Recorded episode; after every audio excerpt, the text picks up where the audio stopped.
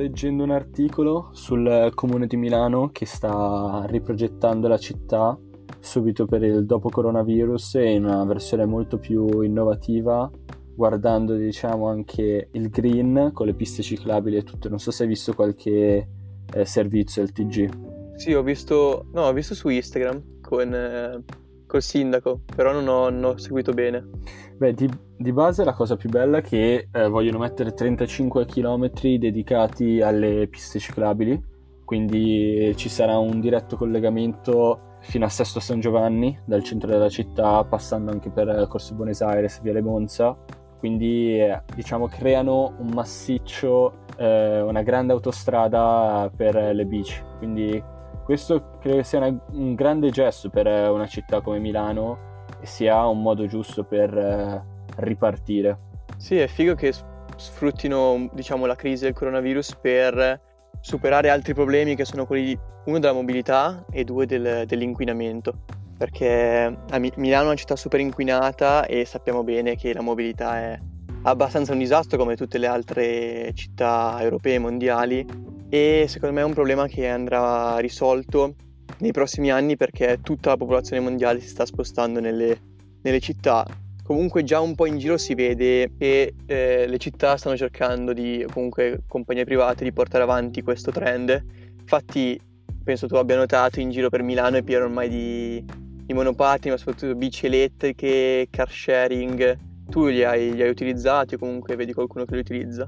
Guarda, io ti dico che ho avuto anche un'esperienza diretta, non so se te l'ho mai detto, ma io ho lavorato anche per uh, circa due o tre mesi per Off Italia, nel, quando ero in quinta superiore, due anni fa. Se vai su Instagram c'è anche una mia foto che le ho aiutati a fare una, un mini spot eh, marketing, ero Off Ambassador perché ci credo davvero tanto, mi piaceva come, come azienda e credevo nella, nella loro mission, perché calcola che a Milano avere una bicicletta è molto rischioso perché è quasi sicuro che te la rubino se non ne hai una abbastanza brutta o hai due bei, eh, bei grossi lucchetti.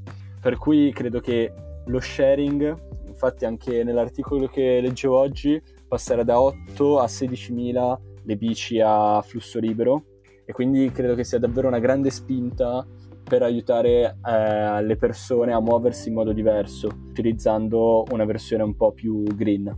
Sì, sì, sì. Ma infatti io che sono comunque un grande appassionato, come hai potuto capire, della sharing economy, tutte queste iniziative mi piacciono un sacco. Adesso Milano è molto, molto forte, un'altra città che sta andando un sacco è Madrid. Io l'ho visitata l'anno scorso, ho potuto parlare con degli ingegneri di Cabify. Cabify è una compagnia che fa eh, quello che fa un po' Uber. Sì. Più no, no, forte, molto... Forse avevo letto un po' di cose, sì. Loro sono molto forti in Europa e a differenza di Uber sono molto concentrati proprio sul, sul guidatore e su tutti i diritti del guidatore e loro hanno creato tutte delle sottoaziende, diciamo, che si occupano per esempio dei monopattini e queste cose qua. E ultimamente vanno, vanno alla grande e spero possano essere il futuro perché io mi immagino, non so tu, ma un mondo dove la, appunto l'auto o il veicolo di proprietà sarà una cosa non, non così sicura e soprattutto per noi giovani, ma anche dopo sarà molto più normale avere, utilizzare tutte queste, non so, car sharing o addirittura Uber che è, tra virgolette, più comodo che guidare tu la macchina, uh-huh. o ancora meglio bike sharing, monopattini e così via.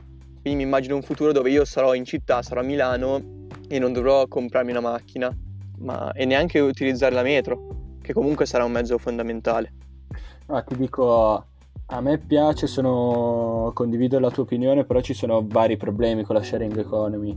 In primis problemi economici perché è molto difficile per queste società stare in piedi, proprio dal punto di vista economico, basta vedere anche OFO che era stata la prima a lanciare il bike sharing nel mondo nel 2014 e poi è fallita l'anno scorso bruciando quasi 2 miliardi di euro di finanziamenti e molte che arrivavano da anche Alibaba per cui bisogna stare molto attenti perché credo che sia una grandissima opportunità per tutti, però per rendere sostenibile questo business ci vogliono grandi numeri. E per il momento ci sono molte aziende che nascono, nell'ultimo anno si sono viste tantissime aziende che nascevano di, di monopattini, prima c'era il trend del bike sharing, perché ci sono molti investimenti e rimarrà solo uno o due eh, aziende perché dopo non, non, è sostenibile il business. Quello del car sharing anche lì è un altro problema, anche lì un, ci sono dei costi fissi ancora più alti, invece la questione di Uber, Lyft o anche Didi è un pochino diverso perché lì non sei te il guidatore ma sono andati a sostituire un business di un settore che esisteva già, ovvero quello dei taxi. Sì, ma infatti di sicuro una, sarà una transizione un po' dolorosa per varie compagnie, nel senso che ci sarà una bella competizione. Però sono sicuro che poi una di queste o più di queste trionferanno perché secondo me è dove stiamo andando. E proprio per parlarti dei problemi che hanno queste compagnie, io ho conosciuto questo ingegnere che lavora per un'azienda che si chiama Movo, se non sbaglio, che fa monopattini a, proprio a Madrid. E quello che succedeva è che loro mi hanno fatto vedere tutti i dati, un sacco di monopattini vengono per esempio distrutti in certe zone della, della città di Madrid e quindi loro si sono trovati con questo problema che sì si aspettavano ma, no, ma non così tanto intenso e quindi quello può essere un motivo per, per bloccarsi. Invece come dici tu Uber, Lyft, Bolt, tutti gli altri cercano di dare la possibilità di creare un nuovo modo per fare, per fare il taxista o comunque anche dare alle, persone nuove possibilità di, di lavorare. Sicuramente è una cosa interessante per quanto riguarda il futuro della mobilità e per quanto riguarda le auto è la guida autonoma. Ora se ne parla molto, ci sono aziende magari come Tesla che so- sembrano comunque leader del mercato e mostrano tutta la potenza della guida autonoma. Ci sono un sacco di problemi a livello burocratico ancora, però penso che in un mondo futuro la guida autonoma possa essere molto interessante anche per quanto riguarda il concetto di sharing. Cioè potremmo avere, dato che la maggior parte del tempo le auto sono chiuse in garage o comunque non vengono utilizzate, potremmo dare la possibilità a queste auto che si possono guidare uh, autonomamente anche senza persone di essere condivise molto. Quindi una, un'auto può essere condivisa anche fra più famiglie e essere sfruttata, sfruttata meglio. Sì, non so se ti ricordi la frase che aveva detto eh, Elon Musk sulla guida autonoma, ma soprattutto sulla, sullo sharing delle, delle sue Tesla, ovvero un po' era una provocazione che dopo un po' di anni si poteva mettere in condivisione la propria Tesla, ovvero alla fine eh, che cosa si sta parlando? Si sta parlando del problema della mobilità. E la maggior parte delle macchine vengono utilizzate dalle persone per spostarle da, da casa al luogo di lavoro. Per cui una volta che fai quel tragitto hai una macchina e se lo guardi anche dal punto di vista economico hai un capitale fisso in un determinato eh, spazio. Per cui quello di condividere questo, questi costi fissi con altri e permettere anche di, di avere una macchina che ti porta valore non soltanto perché è bella e funzionale, ma anche dal punto di vista economico può essere una giusta osservazione. Poi ovvio, c'è sempre il ragionamento che va fatto che una volta che tu ti compri la macchina vuoi che sia tua a tutti gli effetti, però se provi a pensare o che ci sia una società o tu decidi di mettere in condivisione la propria macchina con l'ottica di guadagnarci qualcosa, ma non soltanto del denaro, prova a pensare anche dal punto di vista del, dell'inquinamento, perché poi di sicuro in primis hai meno macchine da produrre nella fabbrica e lì guadagni tantissimo dal punto di vista del, dell'inquinamento. E poi hai meno macchine in circolazione sia per il traffico e quindi di sicuro inquineranno di meno perché saranno meno eh, bloccate e due ci si muoverà più velocemente. Sì, sì, assolutamente. Penso che la, le persone abbiano bisogno di uno, di uno shift mentale per quanto riguarda anche questa questione dello sharing. Quindi l'idea che anche le automobili po- possano diventare in qualche modo un, un, trasporto pubblico privato, cioè quasi come appunto fosse, fosse un taxi, se pensiamo in quest'ottica della guida autonoma e più la guida autonoma sarà preponderante, comunque stiamo parlando di un futuro di 10-15 anni, però se più la guida autonoma sarà preponderante, più le macchine potranno iniziare anche a dialogare tra di loro e rendere il traffico molto più agibile. Anche se allo stesso tempo anche gente come Elon Musk ipotizza che con uno sharing delle auto e con un abbassamento dei prezzi per chiunque di potersi permettere questa cosa qua, il traffico possa aumentare. Infatti poi lui come molti altri stanno pensando ad altri metodi per, per ovviare questo problema. Tra l'altro citavi giustamente una questione importantissima che è che comunque quella che vuole anche risolvere Milano, che è quella del, dell'inquinamento. Quindi quando immaginiamo auto guida autonoma già un po' immaginiamo anche auto elettriche, almeno nel mio, nel mio immaginario perché comunque guardo, guardo la Tesla. E secondo me il mondo dei veicoli elettrici è un altro mondo che esploderà nei prossimi anni. E, tra l'altro, se, se, se, si segue un po' i saloni, i vari saloni in giro per il mondo, saloni di Ginevra, così, eh, molti di prototipi che erano stati fatti dalle auto elettriche di tutte le, le aziende più famose, Toyota, Volkswagen, Hyundai e così via, dovevano proprio uscire quest'anno. Infatti sono un po', sono un po teso, voglio vedere come va per, per colpa del coronavirus. Però sicuramente molte aziende si stanno muovendo e le aziende tradizionali, che ho citato prima, stanno recuperando se non superando Tesla. Quindi potremmo vedere nei prossimi anni una bella esplosione. Sì, stavo proprio pensando a una cosa, che a dicembre io ho finito di leggere la biografia di Sergio Marchionne, in cui lui eh, parlava che dal 2020 in poi doveva iniziare una nuova era. Infatti lui aveva già previsto che lui lasciava le redini, diciamo, dell'FCA con la fine del piano strategico che doveva finire nel 2019 poi adesso è stato ampliato fino al 2020 perché uno perché vabbè, lui doveva finire per questioni legali e di contratto e poi soprattutto perché aveva sottolineato l'importanza che i nuovi manager dovevano affrontare un mercato totalmente diverso e un mondo totalmente diverso, ovvero quello dell'auto elettrica e questo grandissimo cambiamento nel mondo del, dell'automotive. Però credo che sia fondamentale fare una giusta osservazione che, ok, fighissimo il motore elettrico, poi dopo affrontiamo magari anche il discorso del problema delle batterie, perché molti eh, dicono, eh sì, ma comunque per eh, smaltire le batterie elettriche si inquina lo stesso e tutta quella faccenda lì. Però una cosa molto più importante è che deve esserci proprio un cambiamento mentale, ma cambiamento strutturale dello Stato. Perché prova a pensare se da domani tutti noi iniziamo a comprare auto elettriche, però dove, dove le ricarichiamo? Tutte a casa? Oppure ci dovrebbero essere delle stazioni di servizio in tutta Italia e non solo in alcune parti e non soltanto nord, al nord con stazioni di ricarica elettrica. Questo è un grandissimo problema perché tu Stato puoi fare eventualmente degli incentivi a acquistare un'auto elettrica, però se l'unico punto di ricarica sono alcune zone nella città di Milano e a casa tua, se la devi utilizzare per fare dei viaggi un pochino più lunghi, per dire, per andare fi- fino a Roma, mh, mm, è molto difficile incontrare degli stabilimenti dove puoi fare una tua ricarica se hai un'auto totalmente elettrica. Per questo in Italia stanno andando ancora molto le, au- le auto hybrid, hybrid. Poi eh, in aggiunta a tutto questo, una spinta in più verso il motore elettrico è il Dieselgate che c'è stato nel 2016, ovvero quando Volkswagen, più grande, eh, la più grande casa automobilistica, ha iniziato a, a truccare. Poi si è, si è, scoperto che tante altre case truccavano i dati sul, sul motore diesel, per cui è inevitabile che ci sia bisogno di un vero cambiamento strutturale nel, nel settore. Assolutamente, sono d'accordo. Sono d'accordo anche con quello che dicevi prima riguardo i problemi delle auto elettriche, perché dopo che l'hai creata, dopo che hai iniziato a diffonderla, cioè sarà un processo molto graduale, in alcuni paesi più che in altri, perché quando inserisci l'automobile elettrica in uno stato, in un paese, devi inserire, devi inserire in un giusto ecosistema, che è fatto appunto di principalmente reti di colonnine di ricarica, che dovrai iniziare a distribuire per tutta l'Italia comunque per tutto il mondo e quelle sono, sono fondamentali.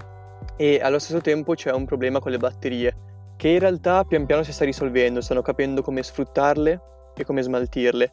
Però c'è anche un problema di costo, nel senso che le batterie costano parecchio e l'unico modo per abbassare e fanno costare l'auto, l'unico modo per abbassare questo costo è vendere più auto, quindi eh, aumentare il numero di auto che si fanno e quindi è diciamo un po' un circolo vizioso. Però alcune, compagnie, alcune aziende stanno investendo molto e quindi penso che nei prossimi anni vedremo crescere sempre di più la diffusione dell'auto elettrica. Ora come ora i leader sono la Cina e su questo non c'è dubbio e infatti poi le loro, le loro varie compagnie che hanno stanno crescendo un sacco e vedremo come, come andrà avanti. Tra l'altro poi eh, l'auto elettrica eh, si, si, dice che per ora ha emissioni inferiori al 50% rispetto a un veicolo a combustione interna, considerando tutto, perché poi quello che dovremmo andare a fare è anche cambiare le, le risorse energetiche, ma quello è tutto un altro, tutto un altro problema. No, sì, poi un altro problema che noi ci stiamo dimenticando è la questione legale, ovvero prova a pensare per la questione della guida autonoma. In Italia non so eh, se ci sono state alcune leggi che hanno iniziato a regolare questo settore, ma soprattutto questa tecnologia. Di solito la legge, specialmente in Italia, arriva sempre dopo alle innovazioni tecnologiche e qua è un grandissimo problema. Pensa, in America ho letto un articolo dove c'è l'MIT che studia come far imparare la guida autonoma, ovvero l'intelligenza artificiale che guida la macchina, nei casi più, più difficili, ad esempio in cui è l'auto che deve decidere la vita dei passanti, ovvero se deve ammazzare un, deve investire una donna col passeggino oppure un uomo. Quindi questi grandi problemi, sia dal punto di vista etico, quindi dal punto di vista anche filosofico, vanno risolti, ma poi anche dal punto di vista legale. Perché se ad esempio una persona viene investita da un'auto con guida autonoma, di chi è la colpa? È un... Questi problemi si stanno iniziando ad avere principalmente in America, dove la maggior parte di Tesla sono vendute, eh, dove c'è la guida autonoma un pochino a uno stato più avanzato. Però dopo le avremo anche qua in Europa e anche qua in Italia, quindi dobbiamo risolvere il prima possibile anche tutte queste questioni legali. Sì, il problema etico e legale è fortissimo perché, come diceva Elon Musk in un'intervista addirittura due anni fa, lui ha detto che per lo stato di avanzamento della guida autonoma potremmo avere già auto autonome in uno o due anni, lo diceva due anni fa. Il problema rimane la, la burocrazia, che poi mh, mm, non è criticare, ci sta che queste scelte vadano prese, vadano prese bene perché sono scelte che poi dureranno nel tempo. Il problema etico della scelta che dicevi tu, per esempio, decidere chi, chi prendere in strada, è un problema che vale per tutti gli algoritmi che vedremo crearsi da qui in avanti con l'intelligenza artificiale perché dovranno compiere loro delle scelte e quindi dovremmo, dovremmo scegliere chi è responsabile per queste scelte e come fare queste scelte con meno pregiudizi possibili, diciamo. Mm, quindi ci, ci, poniamo davanti delle questioni etiche molto importanti, per questo che io dico, ripeto sempre, il lavoro del, del filosofo e comunque della una persona che lavora in quel campo lì sarà, molto, sarà fondamentale per il futuro e andrà affiancato agli ingegneri che, che svilupperanno questo futuro. Poi mi veniva in mente un altro problema per quanto riguarda sempre l'inquinamento e, e i veicoli elettrici, è quello del, degli aerei, perché gli aerei eh, sono la, la modalità principale che abbiamo per muoverci da una città all'altra molto lontane e gli aerei hanno delle emissioni enormi. Per esempio nel mondo il 2% delle emissioni mondiali è fatto da, dagli aerei e leggevo un articolo ieri che diceva che un volo da Londra a New York genera emissioni paragonabili a quelli derivanti dal riscaldamento di una casa in un intero anno, quindi un numero molto grosso rispetto alle persone che magari ci sono in un volo Roma, eh, Londra-New York. E quindi secondo me una sfida enorme per il futuro sarà elettri- eh, elettrificare gli aerei. E ho visto che alcune compagnie lo stanno già facendo, per esempio Airbus o addirittura EasyJet vuole far partire il primo volo. Eh, inizialmente saranno ibridi, ma poi cercheremo di muoverci verso l'elettrico. Il problema principale rimane il fatto della, della propulsione iniziale e comunque di sostenere quella velocità con un elettrico e poi sempre il, il peso delle, delle, batterie. Però stiamo cercando, ho visto vari articoli, stiamo cercando di, di risolverlo secondo me in una decina, quindicina d'anni avremo dei, dei prototipi funzionanti con degli aerei elettrici. No, quello che hai detto è totalmente giusto. Prova a pensare già in questo momento, possiamo vedere in modo chiaro quanto pesi l'emissione di gas serra eh, degli aerei. Grazie al coronavirus vediamo con lo stop quasi totale del, della mobilità aerea come molti, molto inquinamento, la maggior parte dell'inquinamento che c'è in Europa e nel mondo sia diminuito. Poi ovviamente anche grazie allo stop delle macchine e tutto. La questione che hai detto te di eh, rendere elettrico un aereo credo che sia una delle sfide più difficili, come elencato te bene tutti i vari problemi, io penserei a, a questo punto a vie alternative, magari a nuove tecnologie, Qui purtroppo, diciamo purtroppo, c'è sempre Elon Musk che, che viene fuori, o con l'Hyperloop, oppure con il tunnel eh, sotterraneo sotto Los Angeles per muovere più velocemente le, le macchine, superare il traffico. Quindi, o anche un'altra tecnologia di Elon Musk, ovvero con SpaceX, spostare le varie persone da, da una parte all'altra de, della Terra facendo un mini viaggio spaziale, diciamo. Quindi ci sono varie alternative. Poi non so se tu ne sai qualcun'altra.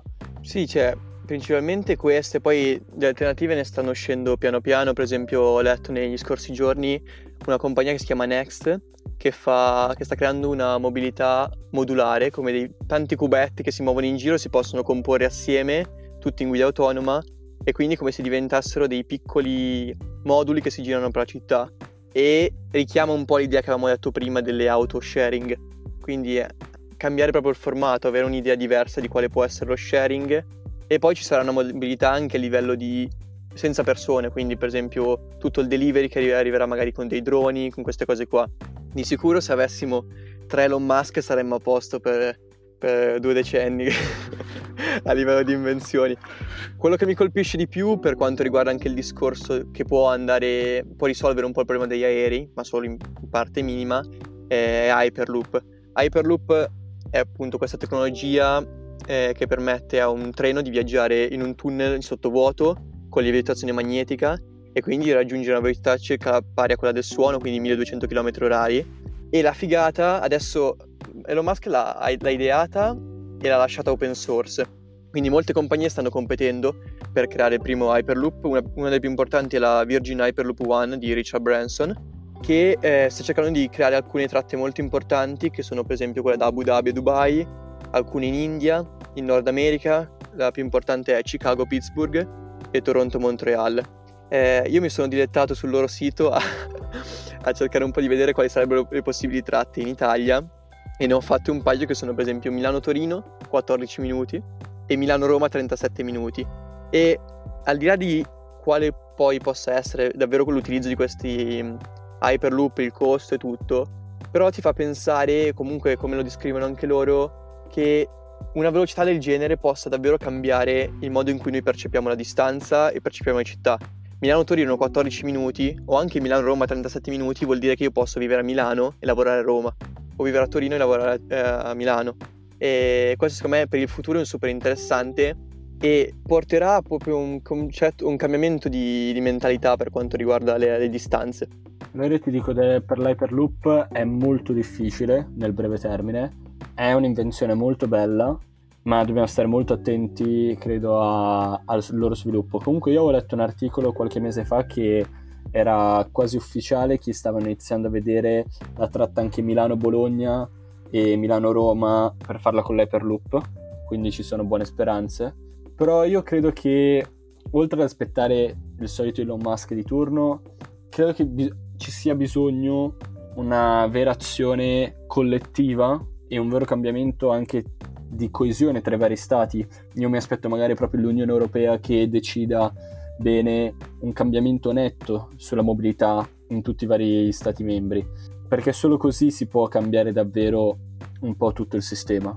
Sì, assolutamente. Penso che il primo, il primo step parta proprio da quello che ha fatto Milano, per esempio, perché bisogna cambiare la mobilità all'interno della città, risolvere i vari problemi che questa porta con sé e renderla anche quasi, quasi un, un, bel momento muoversi in città condividendo, per esempio se guardi città un po' nordiche che si muovono tutti in bici è, è anche figo. Per citare proprio l'ultima cosa figa che secondo me ha fatto Elon Musk che sta ripensando eh, attraverso la sua Boring Company, come hai detto prima te, sta pensando di creare dei tunnel sotto le città. Quindi creare quella che io chiamo una mobilità multistrato, perché noi stiamo lavorando sulla mobilità generalmente in 2D, due dimensioni, se proprio se togli gli aerei, perché vabbè ok gli aerei volano, però non stiamo sfruttando tutto il resto. E lui, eh, Elon Musk, vede molto improbabili oggetti volanti per tutti i problemi che si portano con sé, degli oggetti che volino sopra le città, sopra le persone, tutti i flussi di, di aria che andrebbero a creare. Quindi come soluzione potrebbe essere interessante creare dei tunnel.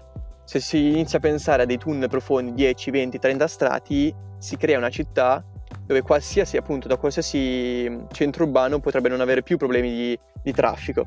Poi ovviamente sono robe molto complesse da, da, ragionare, però per fortuna c'è qualcuno che, che lo sta facendo, secondo me questa è una, un'opzione alternativa. Guarda, io ti dico che noi in questo momento abbiamo bisogno di un grande cambiamento, lo stesso cambiamento che la stessa invenzione che, che fece Henry Ford nella creazione della macchina. Per cui io vorrei concludere con una bella citazione che disse proprio questo grandissimo imprenditore. Se avessi ascoltato i miei clienti avrei dato loro un cavallo più veloce.